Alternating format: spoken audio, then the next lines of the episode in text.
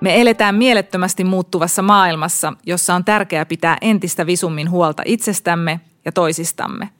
Varma podcastissa keskustelemme työelämästä ja työkyvystä. Tule mukaan kuulolle. Varma podcast työkykyisenä pysymisen puolesta. Tervetuloa Varma podcastiin. Mun nimeni on Pauliina Heiskanen ja toimin tämän podin juontajana. Mä toimin omassa työssäni Varman HRssä ja kohtaan paljon työkykyyn liittyviä teemoja ja haasteita myös omassa työssäni. Meillä on tänään erittäin mielenkiintoinen aihe. Me puhutaan osatyökykyisyydestä ja siitä, miten me voidaan osatyökykyisiä tukea ja varmistaa, että tällainen henkilö kuntoutuu, pääsee työllistymään. Mulla on tänään vieraana täällä työ- ja elinkeinopalvelujen työkykykoordinaattori Mariana Pitkänen-Pääkkönen. Tervetuloa Mariana. Kiitos. Marjana lisäksi sitten varmasta kuntoutusasiantuntija Miia Santamäki. Tervetuloa myöskin Miialle. Kiitokset. Tänään siis teemana osatyökykyisyys ja osatyökykyisten tukeminen. Ja lähdetään nyt ihan alkuun liikkeelle siitä, että tämä on jo käsitteenä ja terminä ehkä vähän vaikea ja, ja voi olla osalle epäselvä. Mitä tarkoittaa osatyökykyisyys tai kuka on osatyökykyinen ihminen? Mitä se tarkoittaa? Kerrotko meille Mariana? Joo, eli osatyökykyiset on hyvin monimuotoinen ryhmä, että ei ole olemassa mitään semmoista yleistä määritelmää, että osatyökykyisiä voi olla esimerkiksi vammaiset, pitkäaikaissairaat tai henkilöt, jotka on toipumassa vakavasta sairaudesta. Sitten voi kohdata jokin elämänkriisiä, se vie hetkellisesti työkyvyn, eli osatyökykyisyys voi kohdata ihan ketä vaan. Toisaalta osatyökykyisiä voi olla myös pitkäaikaistyöttömät, joiden se työ- tai toimintakyky on alentunut jonkin sairauden tai vamman takia tai sitten ihan sosiaalisten syiden takia. Ja, eli osatyökykyisyys voi olla niin kuin seurausta mistä tahansa seikasta, kun se vaan vaikuttaa henkilön työkykyä alentavasti. Se on hyvin yksilöllistä. Toisaalta se voi olla pysyvä vamma tai sairaus tai sitten justiin ohikiitävä ja koskettaa ketä vaan. Se terminä osatyökykyisyys kuvastaa sitä jäljellä olevaa työkykyä ja halua käyttää sitten se työkyky. Ja yleensä osatyökykyisten työntekijöiden se työpanos saadaan käyttöön niin työnantajilla niin niitä työtehtäviä ja aikoja räätälöidään.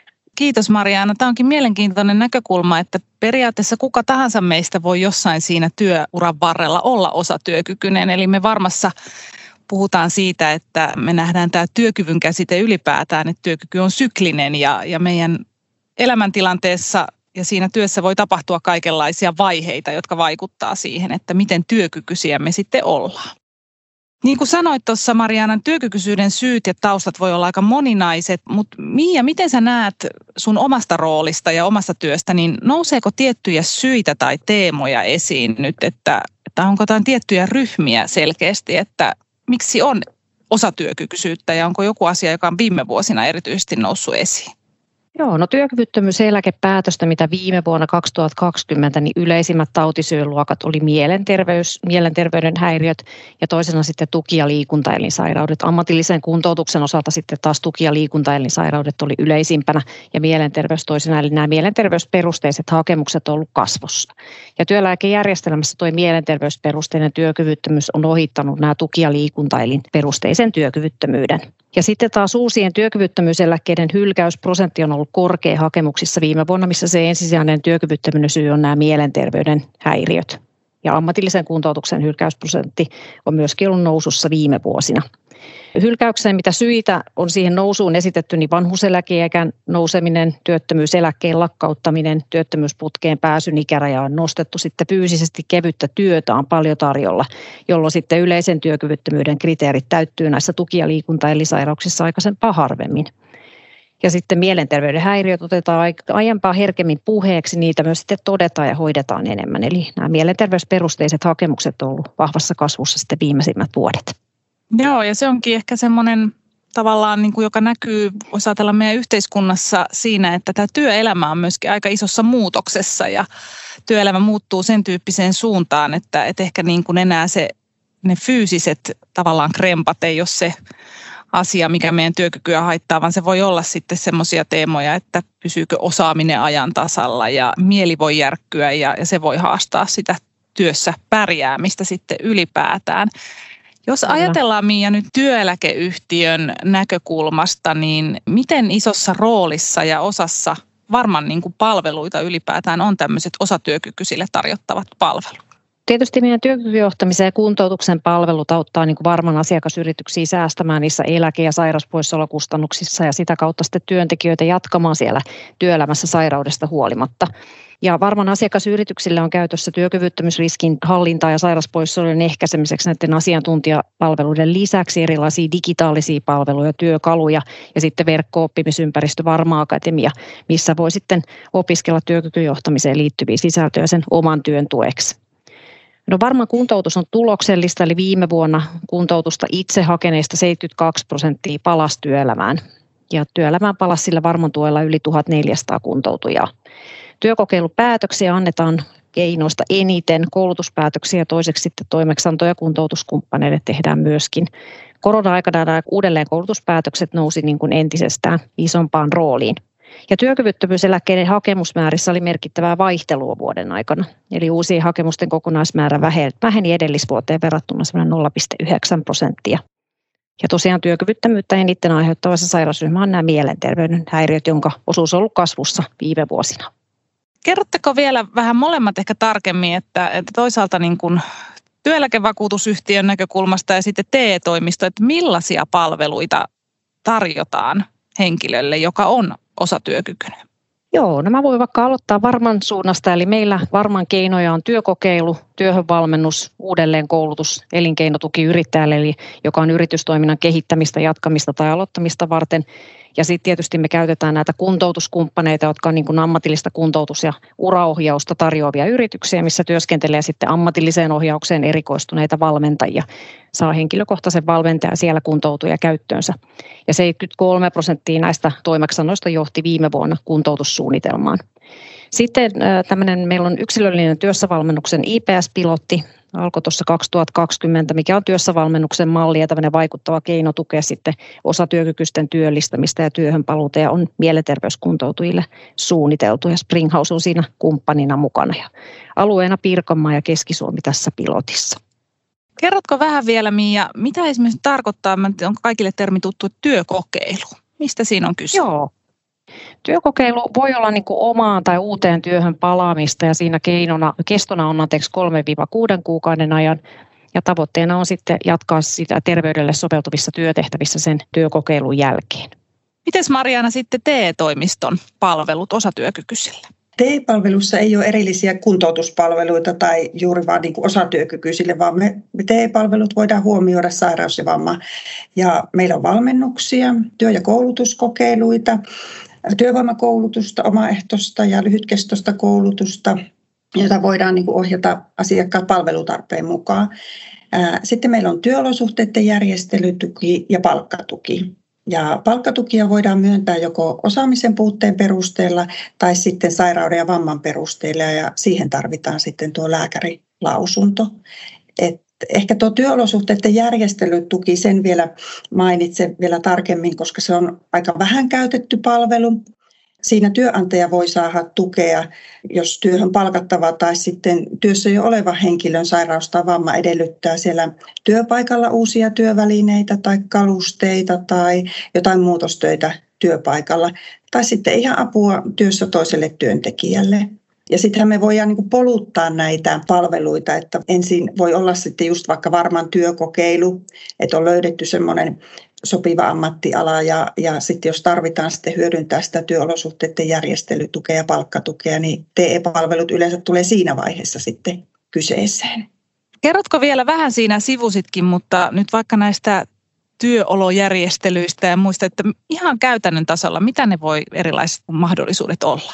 No ne on hyvin niin kuin yksilöityjä, mutta tavallaan tämmöisiä perusergonomiaan liittyviä satulatuolia, sähköpöytää, niin niihin ei kuulu meidän niin kuin kautta sitten tämä, vaan että jotakin tiettyjä apuvälineitä, mitä ei korvata sitten jonkun toisen, esimerkiksi vaikka Kelan kautta, että siinä on otettu huomioon.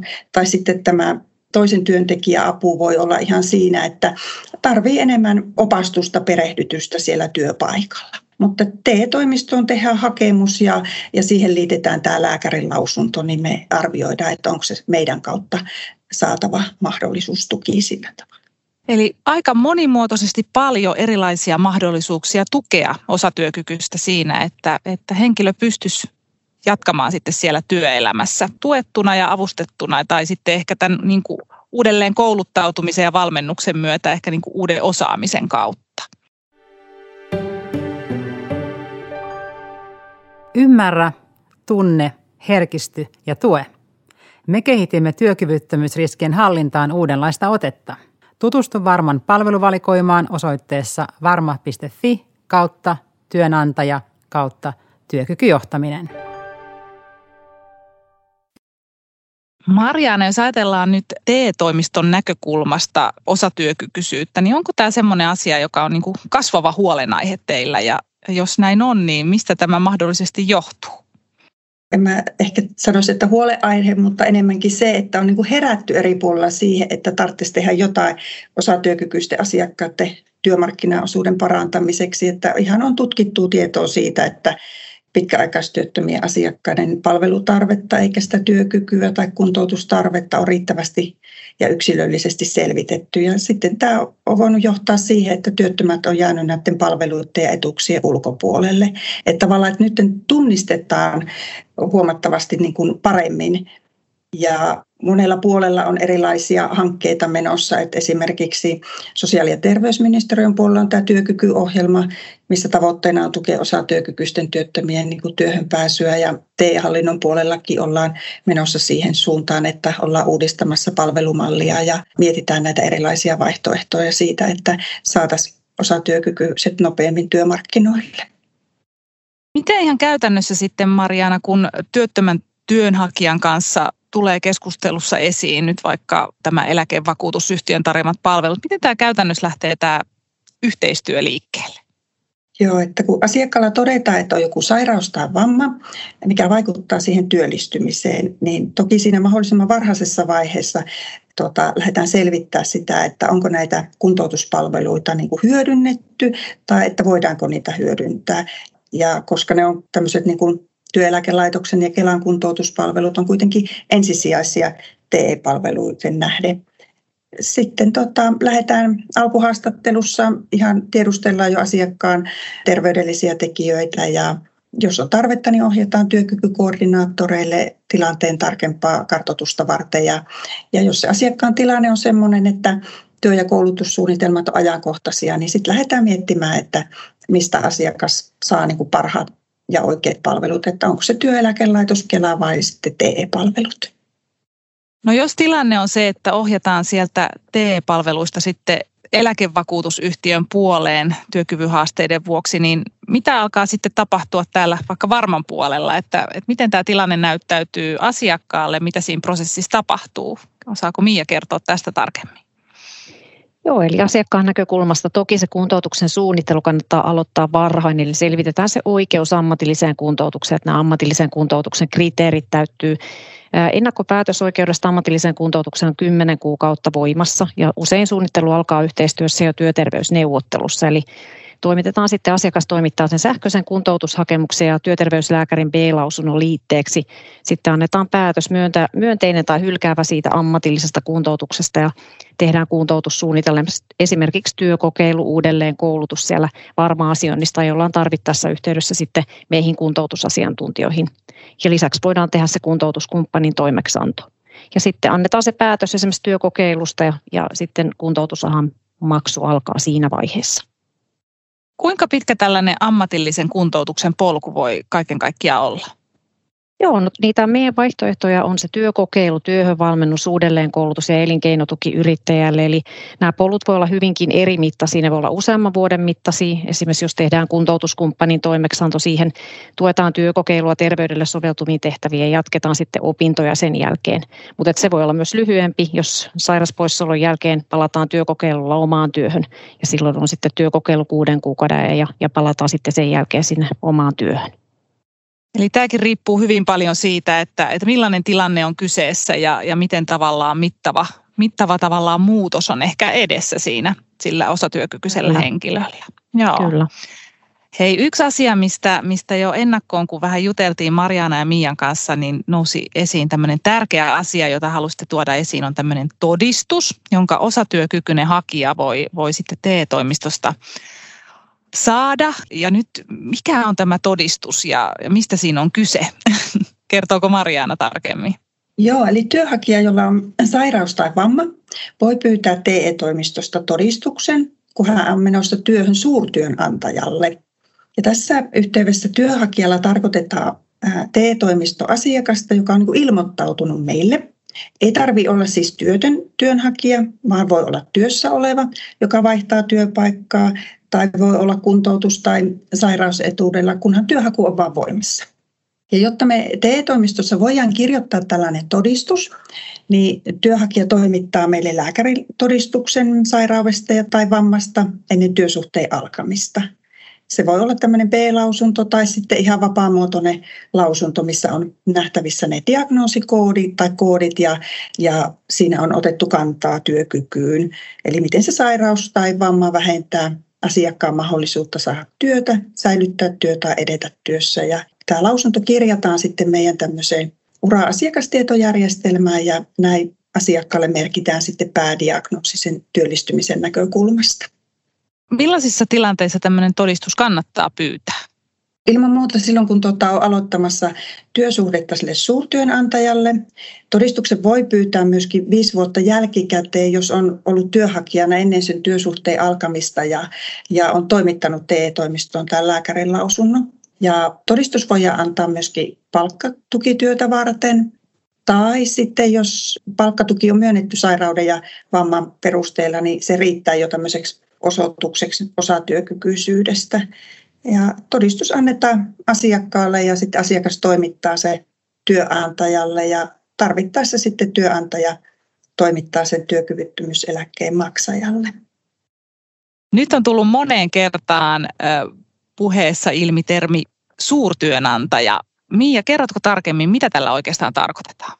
Joo, no työkyvyttömyyseläkkeitä rahoitetaan Suomessa niin sanotulla maksuluokkamallilla, joka koskee sitten työelinpiirissä olevia suuria työnantajia, joiden vuoden aikana maksamat palkat on enemmän kuin 2 miljoonaa euroa vuodessa, eli tyypillisesti reilut tämmöinen 50 henkeä työllistävä yritys. Ja tämä maksuluokka määräytyy työntekijöiden työkyvyttömyyseläkekustannusten perusteella vaikuttaen myös työnantajan eläke, työeläkemaksun suuruuteen. Eli mitä enemmän on näitä työkyvyttömyyskustannuksia, niin sitä korkeampi on maksuluokka ja työkyvyttömyyseläkemaksu. Eli mitä nuorempi henkilö on kyseessä, niin sitä korkeampi se työkyvyttömyysmaksu sitten yritykselle on. No todistuksen osalta, että jos osatyökykyinen työntekijä tulee työkyvyttömäksi, niin hänen työkyvyttömyyseläkeensä ei vaikuta sen suurtyönantajan maksuluokkaan, jos henkilö on ollut työsuhteen alkaessa merkittynä sinne TE-toimiston asiakastietojärjestelmään osatyökykyisenä työnhakijana. Ja sitten tästä merkinnästä saatavan todistuksen antamisesta on kulunut siihen työkyvyttömyyseläkeen eläketapahtumaan enintään viisi vuotta ja osatyökykyinen henkilö toimittaa sitten sen todistuksen työnantajalle työsuhteen alussa ja, ja työnantaja toimittaa todistuksen sitten varman yhteyshenkilölle. Ja varman asiakasyritykset on hyvin hyödyntänyt näitä todistuksia osatyökykyisten palkkaamisessa vastuullisuusnäkökulmasta ja työurien pidentämisnäkökulmasta. Eli työnantajan näkökulmasta myöskin ihan hyvin hyödyllinen tämä, tämä todistusasia ja, ja varmaan tärkeä tieto ymmärtää, että mistä siinä on kyse. Kyllä. Jos ajatellaan, että, että mikä on niitä tekijöitä, joita te näette, että vaikuttaa siihen, että tämä tämmöinen osatyökykyinen henkilö kuntoutuu ja työllistyy. Eli mitkä asiat siihen niin kuin tärkeimpänä teidän mielestä vaikuttaa? Joo, no kuntoutuksen suunnittelu toki kannattaa aloittaa niin kuin varhaisessa vaiheessa yrityksen työterveyshuollon työntekijän kesken. Ja sitten se kuntoutuksen oikea-aikaisuus, eli se tuloksellisuus kuntoutuksessa heikentyy, jos se kuntoutus lähtee käyntiin vasta työkyvyttömyyseläkeprosessin yhteydessä ilman, että henkilö on itse hakenut kuntoutusta. Eli hänelle on myönnetty työkyvyttömyyseläke varmasta. No kuntoutujan motivaatio, se aktiivinen osallistuminen, vaikuttamismahdollisuudet on toki niin kuin äärettömän tärkeitä. Samoin, että tehdään laadukkaita kuntoutussuunnitelmia ja osuvia kuntoutuksen keinoja. Esimerkiksi koulutus on vaikuttavampaa ja pidempikestoisempaa. Sitten tietysti se työn muokkaus, pitkäkestoisempi tuki siellä työpaikalla tai kuntoutusjakson jälkeen. Ja eri toimijoiden välinen se sujuva yhteistyö, eli kuntoutuja, esihenkilö, työnantaja, palveluntuottaja, Parma, Kela, eli eri, eri nämä verkostot, ja ettei se asiakas pääse sitten putoamaan mihinkään.